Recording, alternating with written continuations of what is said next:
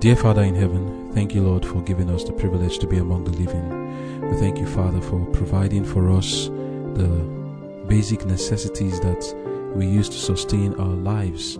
We thank you for the food we eat, the air we breathe, the water we drink, the security we enjoy, and the protection and guidance. We also thank you for granting to us the gift of your Spirit and the gift of your Word that is preparing us to be more like our Lord Jesus and for the coming of our Lord. Now, Lord, we pray that as we fellowship with you, that more blessings shall be added to every one of us who are listening, that we may be prepared for the coming of our Lord. Please fashion our characters into the image of our Lord and Savior Jesus Christ. There's a lot we need to unlearn and a lot we need to learn. May these hours, these moments spent with you be a time for us to learn and unlearn. Put your words in my mouth, Lord, that blessings may flow forth to the edification of your children. In Jesus' name I've prayed. Amen.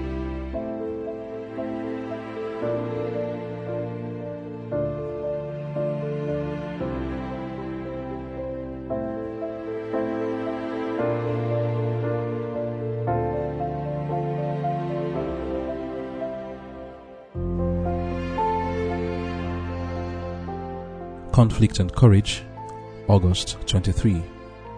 What do they see? Then said he, What have they seen in thine house? And Hezekiah answered, All that is in mine house have they seen. There is nothing among my treasures that I have not showed them. Isaiah chapter 39, verse 4. The visit of the ambassadors to Hezekiah was a test of his gratitude and devotion. Had Hezekiah improved the opportunity given him to bear witness to the power, the goodness, the compassion of the God of Israel, the report of the ambassadors would have been as light piercing darkness. But he magnified himself above the Lord of hosts. He rendered not again according to the benefit done unto him, for his heart was lifted up. The story of Hezekiah's failure to prove true to his trust is fraught with an important lesson for all. Far more than we do, we need to speak of the precious chapters in our experience, of the mercy and loving kindness of God, of the matchless depths of the Saviour's love. When mind and heart are filled with the love of God, it will not be difficult to impart that which enters into the spiritual life. Great thoughts, noble aspirations, clear perceptions of truth, unselfish purposes, yearnings for piety and holiness will find expression in words that reveal the character of the heart treasure. Those with whom we associate day by day need our help, our guidance, they may be in such a condition of mind that a word spoken in season will be as a nail in a sure place. Tomorrow, some of these souls may be where we can never reach them again. What is our influence over these fellow travelers? What have your friends and acquaintances seen in your house? Are you, instead of revealing the treasures of the grace of Christ, displaying those things that will perish with the using? Or do you, to those with whom you are brought in contact, communicate some new thought of Christ's character and work? Oh, that those for whom God has done marvelous things would show forth his praises and tell of his mighty works. But how often those for whom God works are like Hezekiah, forgetful of the giver of all their blessings. Amen.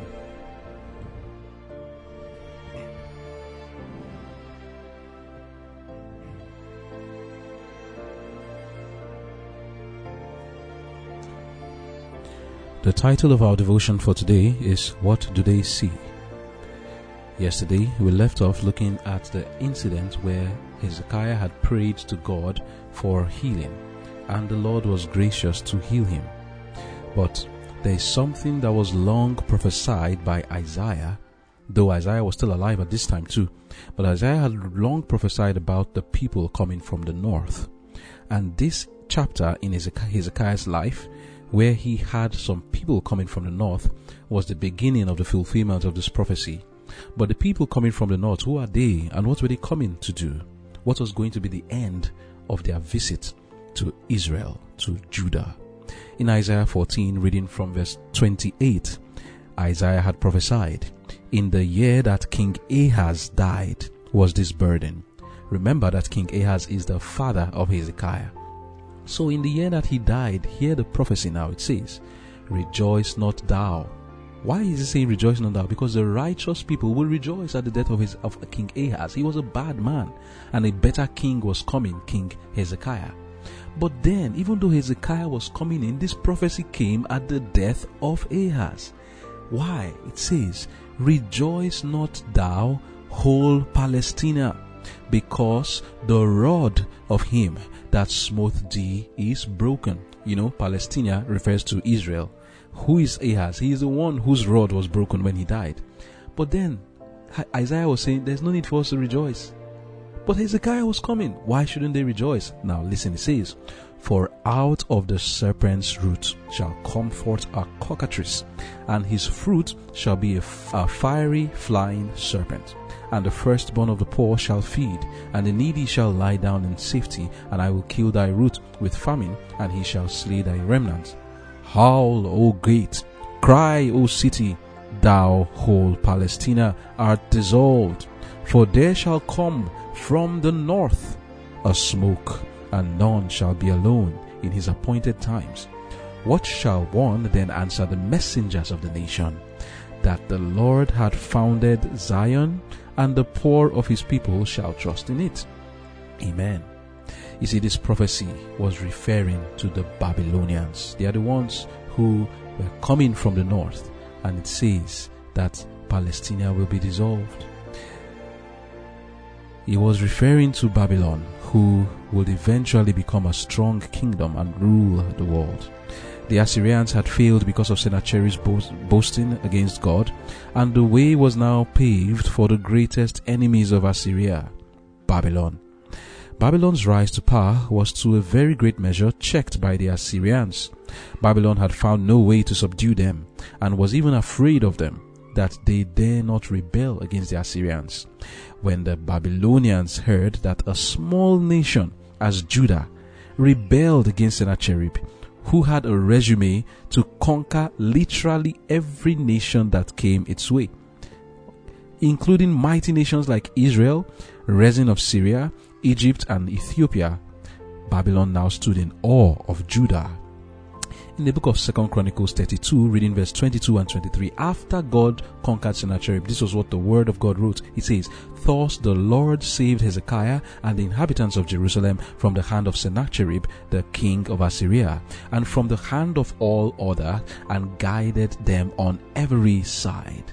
And many brought gifts unto the Lord to Jerusalem and presents to Hezekiah, king of Judah, so that he was magnified in the sight of all the nations from thenceforth. Amen. So, after the Lord conquered Sennacherib, every nation was in awe of Judah and King Hezekiah. They were bringing gifts to him. But I tell you, especially the nations that were conquered by Assyria, like Egypt, Ethiopia, even Babylon, though it's not that they conquered them, but Babylon was afraid of Assyria. All of them were wondering, this small nation, how could they destroy 185,000 Assyrian soldiers? These soldiers that had subdued Egypt, Ethiopia, Lachish, and many other nations that Sennacherib was listing in one day. They knew that Judah didn't have weapons. They knew that it was spiritual. They knew that it was the God of Hezekiah that did it. It was obvious. It was apparent. There was no fighting. There was no blood. There was nobody who went to use any sword. So the world was clear on this matter. Rabshakeh and the people that came with him, they all died.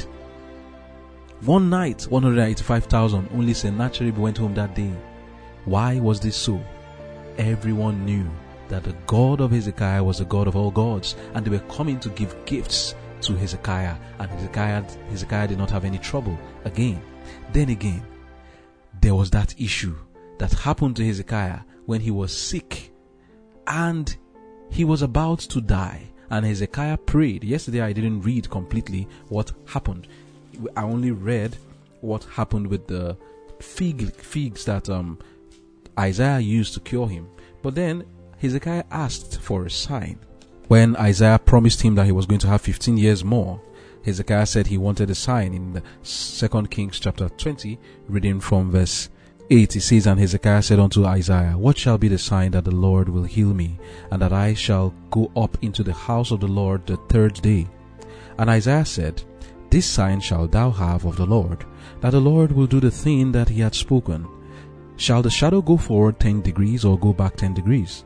And Hezekiah answered, It is a light thing that for the shadow to go down ten degrees. Nay, but let the shadow return back backward ten degrees.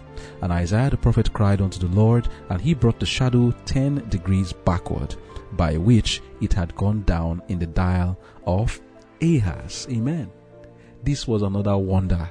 The first wonder done by the God of Hezekiah was that 185,000 soldiers of the army of the greatest kingdom at the time, the kingdom of Assyria, was slain, not over the space of three years, or five years, or ten years, in one night. Now another thing was done. You see, the Babylonians are worshippers of the sun and the stars and the moon and the constellations in the earth. You see, these Babylonians wanted to know exactly where the power of Hezekiah came from and the other nations too, that they also could have such a power. They wanted to know who Israel worshipped and how they were able to destroy 185,000 men of Sennacherib's army in just one night. The reports went everywhere that this had happened. Also, the Babylonians were deep into the worship of the things in the heavens. They were stargazers and astrologers and sun worshippers. They had heard of Hezekiah's illness and how that the Lord healed him and showed him a sign by making the sun or the shadow to go back by 10 degrees. Everywhere around the world, this marvel was felt, and the Lord took the glory for it. It was Hezekiah who knew what had taken place because the Babylonians were where they were, they didn't know what had taken place. Of course, they heard about it. Babylon stood in awe of Hezekiah they knew that no man had power to do such things, so they wanted to know what it was that Hezekiah had that gave him such powers. The king of Babylon at the time, which is Merodach Baladan, the father of Nebuchadnezzar, sent an ambassage to Hezekiah to see what had taken place, to know exactly what it was. So in the book of Second Kings, reading from verse 20, it says, in verse 12, at reading from chapter 20, verse 12, it says, At that time Merodach Baladan, which is Merodach Baladan, the son of Baladan, king of Babylon, sent letters and a present unto Hezekiah, for he had heard that Hezekiah had been sick. And Hezekiah hearkened unto them, and showed them all the house of his precious things, the silver and the gold, and the spices, and the precious ointment, and all the house of his armor, and all that was found in his treasures, there was nothing in his house, nor in all his dominion, that Hezekiah showed them not. Then came Isaiah the prophet unto King Hezekiah, and said unto him, What said these men? And from whence came they unto thee? And Hezekiah said, They are come from a far country, even from Babylon. And he said, What have they seen in thine house? And Hezekiah answered, All the things that are in mine house have they seen there is nothing among my treasures that I have not showed them. And Isaiah said unto Hezekiah, Hear the word of the Lord. Behold, the days come that all that is in thine house, and that which thy fathers have laid up in store unto this day, shall be carried into Babylon. Nothing shall be left, saith the Lord. And of thy sons that shall issue from thee, which thou shalt beget, shall they take away, and they shall be eunuchs in the palace of the king of Babylon. Hmm. Why did the Lord say this to King Hezekiah? What was wrong in what Hezekiah did? I'll read it in the account of in the account of Second Chronicles chapter 32 from verse 24 it says in those days hezekiah was sick to death and prayed unto the lord and he spake unto him, and he gave him a sign. But Hezekiah rendered not again according to the benefit done unto him, for his heart was lifted up. Therefore there was wrath upon him, and upon Judah and Jerusalem. Amen. So, in the account in Second Chronicles is telling us what the problem was. That this thing that Hezekiah did was a sign of pride and exaltation of himself and haughtiness. Instead of exalting the Lord, he exalted himself. His heart was lifted up, the Bible says. How? By showing them, he said, everything that there was nothing left that he did not show them. Let me give an account again of what was happening here. Just using the terms of the present time in which we live, it could be any time you are when you are hearing this. Presently, the nations that are the strongest of them is nations like Russia and the United States of America. There are other smaller nations like Belarus, which we don't know about. You see, Egypt, you can say in the days of Hezekiah, was like Russia, and the US was like Assyria. And you had other stronger nations like maybe uh, like like um, Babylon, which maybe you can just say China. There was this small nation like Belarus, and US, for example, threatening Belarus and saying, "Look, better listen to me. Don't trust in Russia because I have already defeated Russia. Is it Russian weapons you want to use against me? Go and check what I have done." Because Assyria had conquered Egypt already, and they were threatening Hezekiah, saying, "Look, you are too small for me. Just submit." I have already defeated Egypt in, in whom you trust. Their weapons that you are buying from them, have already destroyed their own. Is it the one, the little weapon you bought from Egypt that you will use to fight me when I have already been able to defeat the people you bought the weapons from? That was the situation that Judah was in. Greater nations than Judah, like Egypt and Ethiopia, which would represent maybe Russia and China, had already bowed to Assyria. And is it this small nation like Judah? That is why when Sennacherib came against this small nation, Judah, and were destroyed 185,000 soldiers in one day, the other nations, which were greater nations, were surprised. They knew that it was not a matter of weapons, they knew this was a divine thing. So they wanted to know who is this God? Let us worship him. But what did Hezekiah do? He pointed to himself and pointed to gold and silver and all the things he had in his house. So, what was the impression laid on the heart of these people? They were coming only once, they were never going to see Hezekiah again. It was just the once that they visited. And that was the impression that Hezekiah left in their minds that it was his wealth and his arrangement of his gold and silver and precious things in his home that was his strength. This was why Hezekiah sinned. Hezekiah sinned against God not because he took the glory to himself alone. God does not get a kick out of people telling him thank you just for the pleasure of feeling like he's being acknowledged. Not at all. God wants to help everyone. And now was an opportunity for Hezekiah to turn the Babylonians to the true God so that they can know him and be blessed. But Hezekiah committed two evils. In showing them the gold and silver and treasures of his house, he made them believe that his strength was in those things. Babylon will eventually come to take away those treasures which they thought was the source of Hezekiah's strength and put Judah under a serious distress. His sons, that's Hezekiah's sons, will be taken captive to serve Babylon, and those treasures will be taken as articles to be worshipped by the Babylonians. Secondly, Hezekiah deprived Babylon the opportunity of becoming acquainted with the one true God, and that is the greatest evil of the two that he did. Instead of teaching them of God and his ways, he showed them his riches and exalted himself. To us today, as it was to Hezekiah before, the Lord may also ask, What said these men? And from whence came they unto thee? What have they seen in thine house? What did Hezekiah answer? He said, All the things that are in my house I have they seen. There is nothing among the treasures that I have not showed them. But what will you answer? Which you see, we are reading the story of Hezekiah to correct ourselves so that we don't make the same mistake he made. What are we supposed to do? As we come through the thoroughfares of life, meeting various people in the buses, what do you discuss with the people? You may meet them once and never meet them again. In your office, you meet people. Just check it. Your from the day you, from the time you were born. How many people from your primary school do you still discuss with? How many people from your secondary school do you still discuss with? We meet people and we go our ways and we never meet them again, many of them. And then you go to the university, for those who go through that system, of course. then how many people do you meet? For those who don't uh, go to the universities too, you meet people anywhere you go. How many times you tell them about God? You spend a short time with them and then you leave, and you may never ever see them again. The lesson for us is that we should glorify God. As we read in Conflict and Courage, page 241, paragraph 4 and 5, it says, Those with whom we associate day by day need our help, our guidance. They may be in such a condition of mind that the word spoken in, spoken in season will be as a nail in a sure place. Tomorrow, some of these souls may be where we can never reach them again. What is our influence over these fellow, travelers? What have your friends and acquaintances seen in your house? Are you, instead of revealing the treasures of the grace of Christ, displaying those things that will perish with the using? Or do you, to those with whom you are brought in contact, communicate some new thought of Christ's character and work? Oh, that those for whom God has done marvelous things would show forth his praises and tell of his mighty works.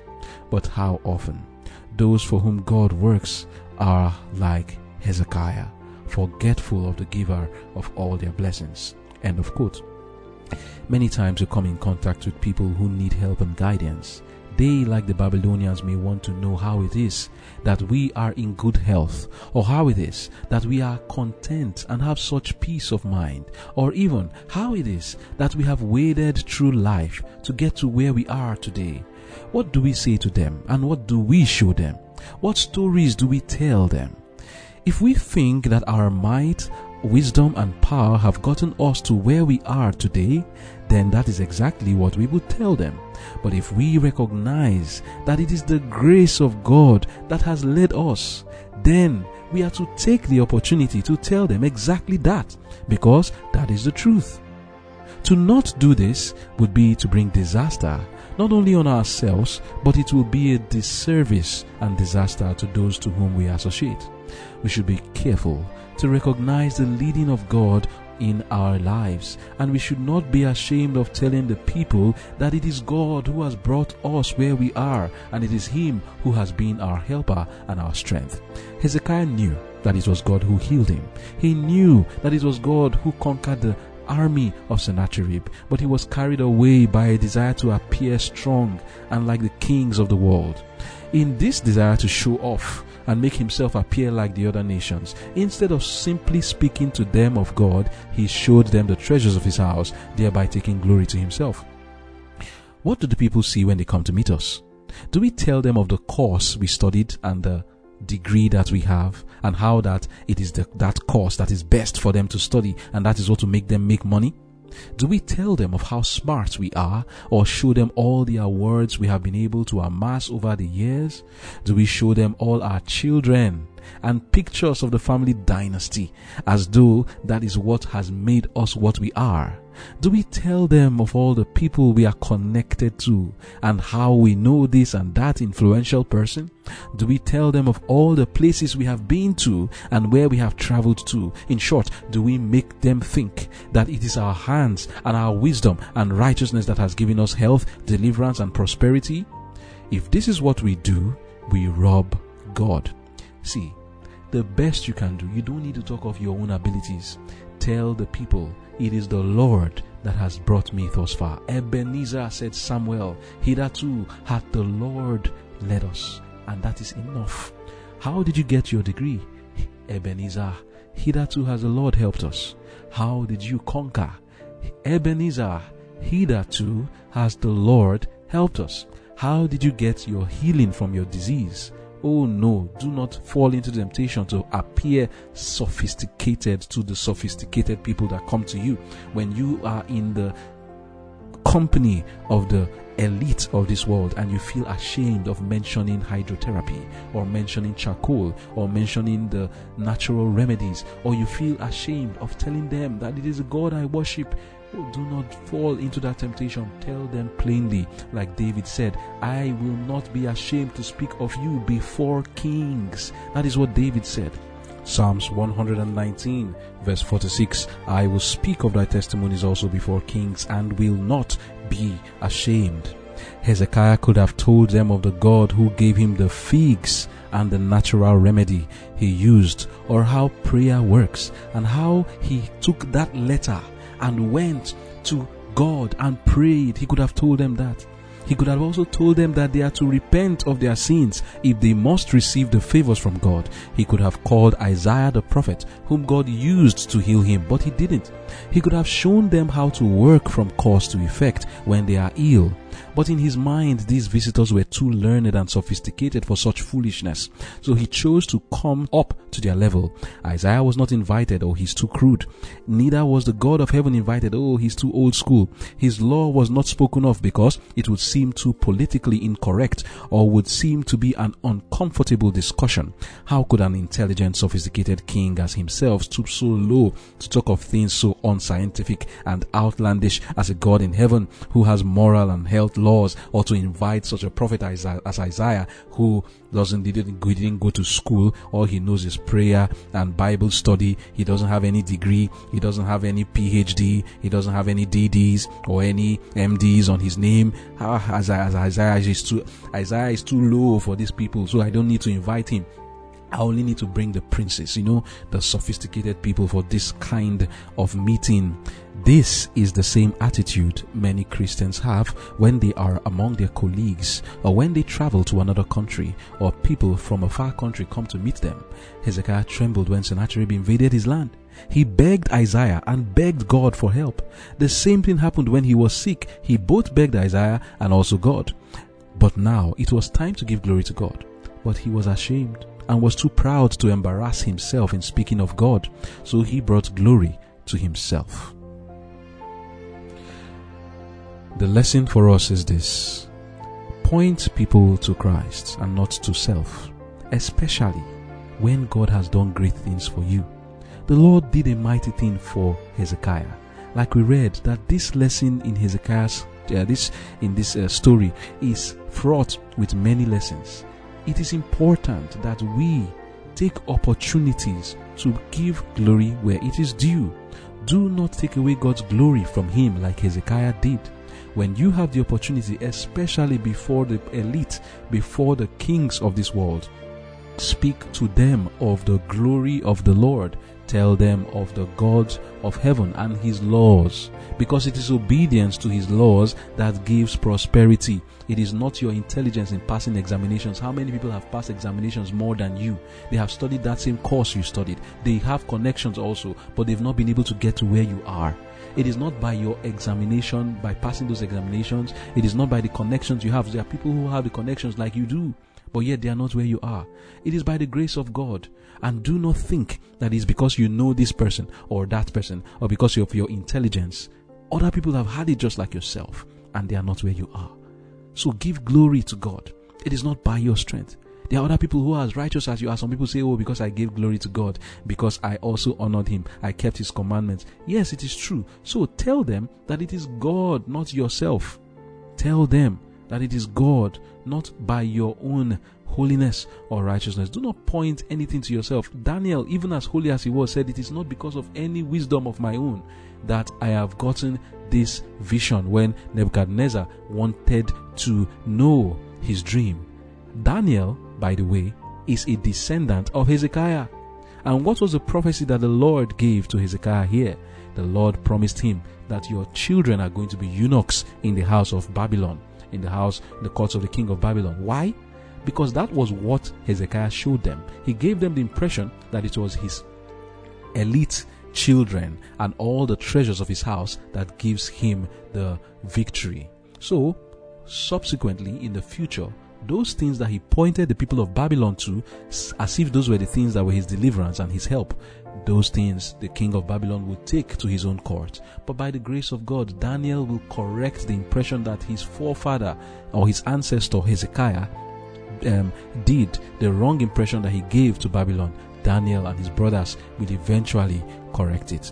Reading from Second Chronicles now to get more lessons in the book in chapter 32, verse 24, we've seen how uh, Hezekiah was described as one who exalted himself. In verse 26 it says, Notwithstanding, Hezekiah humbled himself for the pride of his heart, both he and the inhabitants of Jerusalem, so that the wrath of the Lord came not upon them in the days of Hezekiah. And Hezekiah had exceeding much riches and honor, and he made himself treasures of silver, and for gold, and for precious stones, and for spices, and for shields, and for all manner of pleasant jewels. Storehouses also for the increase of corn, and wine and oil, and stores for all manner of beasts, and cotes for flocks Moreover, he provided him cities and possessions of flocks and herds in abundance, for God had given him substance very much. This same Hezekiah also stopped the upper water course of Gihon and brought it straight down to the west side of the city of David, and Hezekiah prospered in all his works. Amen.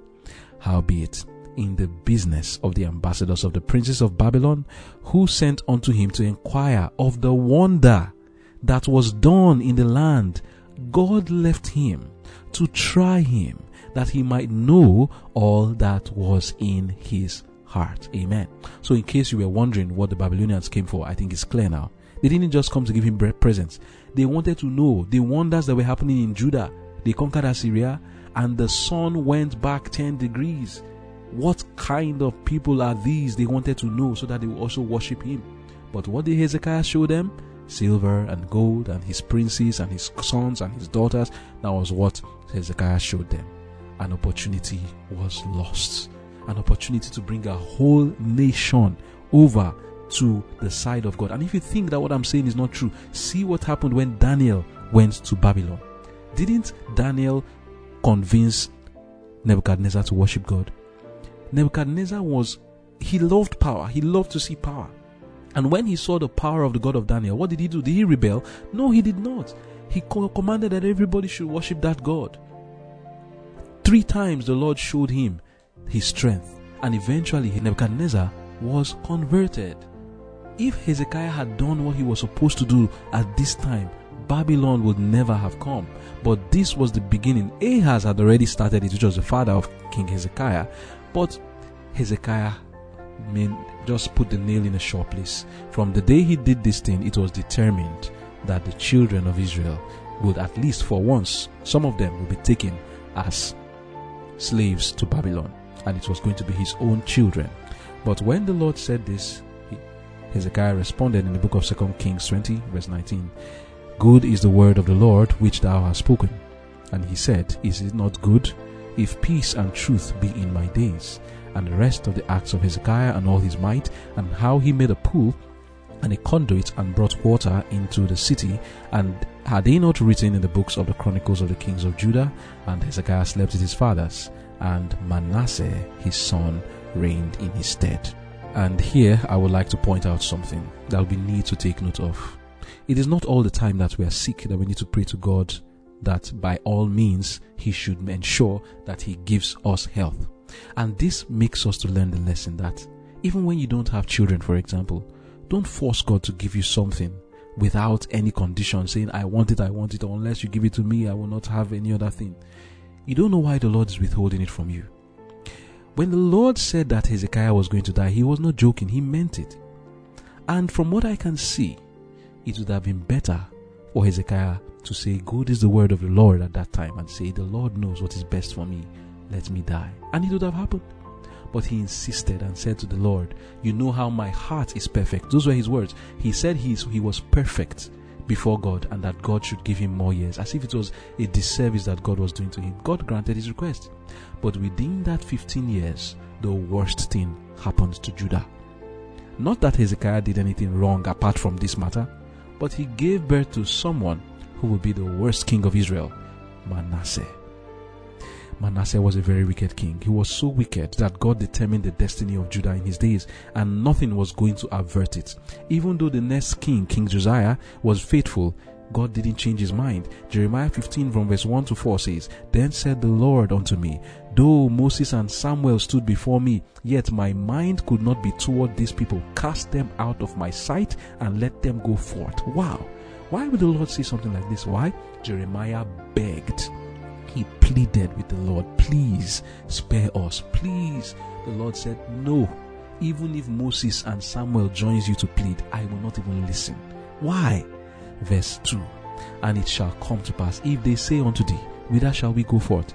Then thou shalt tell them, Thus saith the Lord, such as for as are for death to death, and such as are for the sword to the sword, and such as are for famine to, fa- to the famine, and such as are for captivity to the captivity. And I will appoint over them four kinds, said the Lord, the sword to slay, and the dogs to tear, and the fowls of the heaven, and the beasts of the air to devour and to destroy. Wow! The Lord was ruthless here. Why? It says, And I will cause them to be removed into all kingdoms of the earth because of Manasseh, the son of Hezekiah, king of Judah, for that which he did in Jerusalem. Amen. Now, we're not going to look at what Manasseh did, we'll look at that in subsequent devotions. But I just want to point out to us that this boy, he was 12 years old when he became king. That means he was born within that 15 years that Hezekiah was given extra life. And it was not a good thing for Israel. It teaches us the lesson that we should resign to the will of God because you don't know why He's stopping you. Hezekiah had no bad record in his life except within those 15 years. One, in what he did when the Babylonians came, but the second one was not his fault, but he gave birth to a child whom he did not know that that child was going to be the ruin of Judah. That is why we should resign to the will of God. So, Reading now from prayer, page 233, paragraph 2, to express what I'm just saying about resigning to the will of God. It says, We have united in earnest prayer around the sickbed of men, women, and children, and have felt that they were given back to us from the dead in answer to our earnest prayers. In these prayers, we thought we must be positive, and if we exercise faith, that we must ask for nothing less than life. We dared not say, if it will glorify God, fearing it would admit a semblance of doubt. We have anxiously watched those who have been given back, as it were, from the dead. We have seen some of these, especially youth, raised to health, and they have forgotten God, become dissolute in life, causing sorrow and anguish to parents and friends, and have become a shame to those who feared to pray.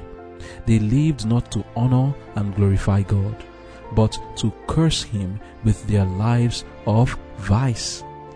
We no longer mark out a way nor seek to bring the Lord to our wishes.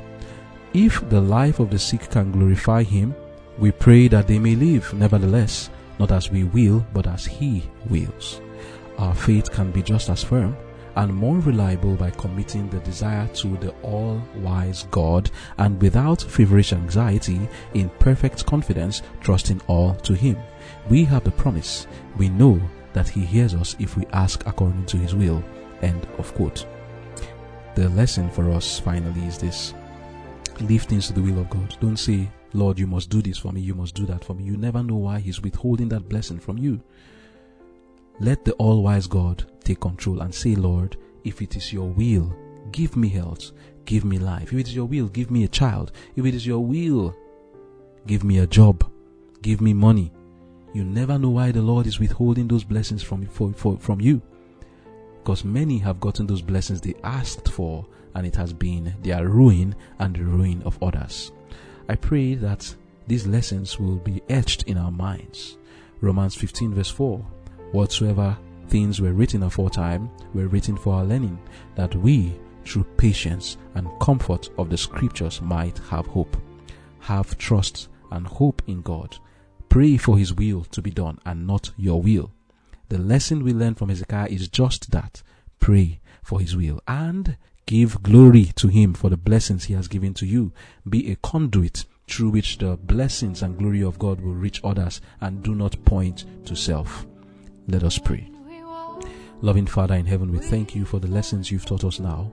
Forgive us, Lord, for the times we have exalted self after you have done miraculous, blessed things for us and you have blessed us abundantly. Forgive us, Lord, for these things. And I pray that from henceforth you will help us to always remember to give glory to your name and not to take the glory which belongs to you. And help us, Lord, to trust you enough and know that your will is what is better for us than our own will. Thank you, Lord, for hearing our prayers and thank you for answering. In Jesus' name I've prayed. Amen.